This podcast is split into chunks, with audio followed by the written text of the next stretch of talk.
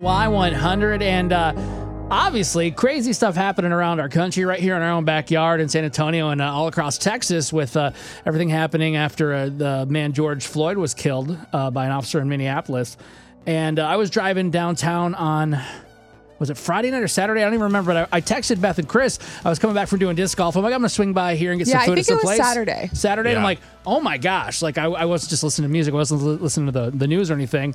And there were so many state uh, state uh, cars out there. Local San Antonio. There were sheriffs. The, the fire department was out there around the Alamo Yep. because a lot of people were demonstrating. But a lot of stuff happening in our community and across the country this past weekend. Uh, yeah, it's just been crazy. I mean, Governor Abbott, he put out a new declaration today calling in more uh, officers, more DPS officers, more law enforcement, um, not just for San Antonio, but Houston, Dallas, Austin. He activated the Texas National Guard. So he says Texans' First Amendment rights are absolute and will always be protected, but violence, vandalism, and looting will not be tolerated in this state, and those found in violation of the law will be arrested and prosecuted. So I saw um just yeah, I saw like a little bit of graffiti as I, I was going around, but I also saw, I guess, I always try to look for the positive or the the good side of stuff, which there's always something somewhere. It may not seem like it, and uh, I actually saw this from my home state. If you didn't know, I'm originally from Michigan. I kind of went all around the place. My parents like to move, but uh, hashtag radio too. yeah, exactly.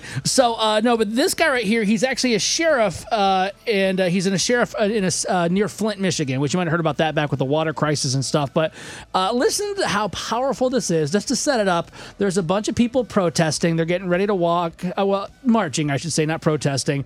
And listen to him get on the loudspeaker and, and, and talk to everybody. This is really good stuff. We want to be with y'all for real. So I took the helmet off and laid the batons down. Yeah. I want to make this a parade, not a protest. Come on. That's it. You got little ones here, you got dogs, so what's up? These cops love you. That cop over there hugs people, so you tell us what you need to do.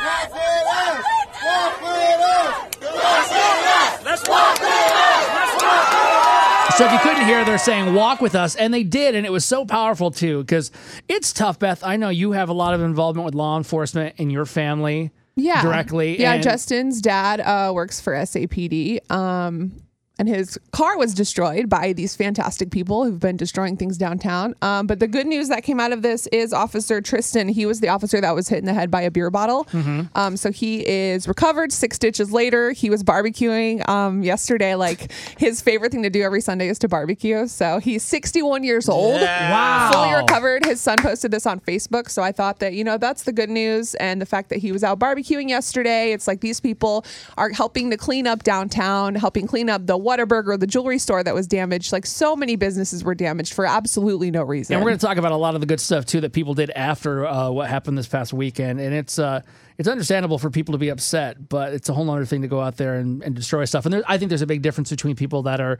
protesting Yeah. and other people, the select few that were rioting. So. Sure. But uh, that's just some good news we wanted to share with you this morning here. If uh, if anything can come out of that, Yeah, least- you just, and you just have to like. It's hard to stay off social media. Oh but my gosh, I yeah. I deleted my Facebook and my Instagram for the weekend because I'm like, it's just you're gonna sit through it for hours. Like you mindlessly scroll, you get angry, you get upset. There's there's sometimes there's nothing that you can do in that moment. So the more you just do it, it's just gonna overwhelm you. And there's so much false information out there. It's just it's a lot. So if if you find yourself just like in this hole.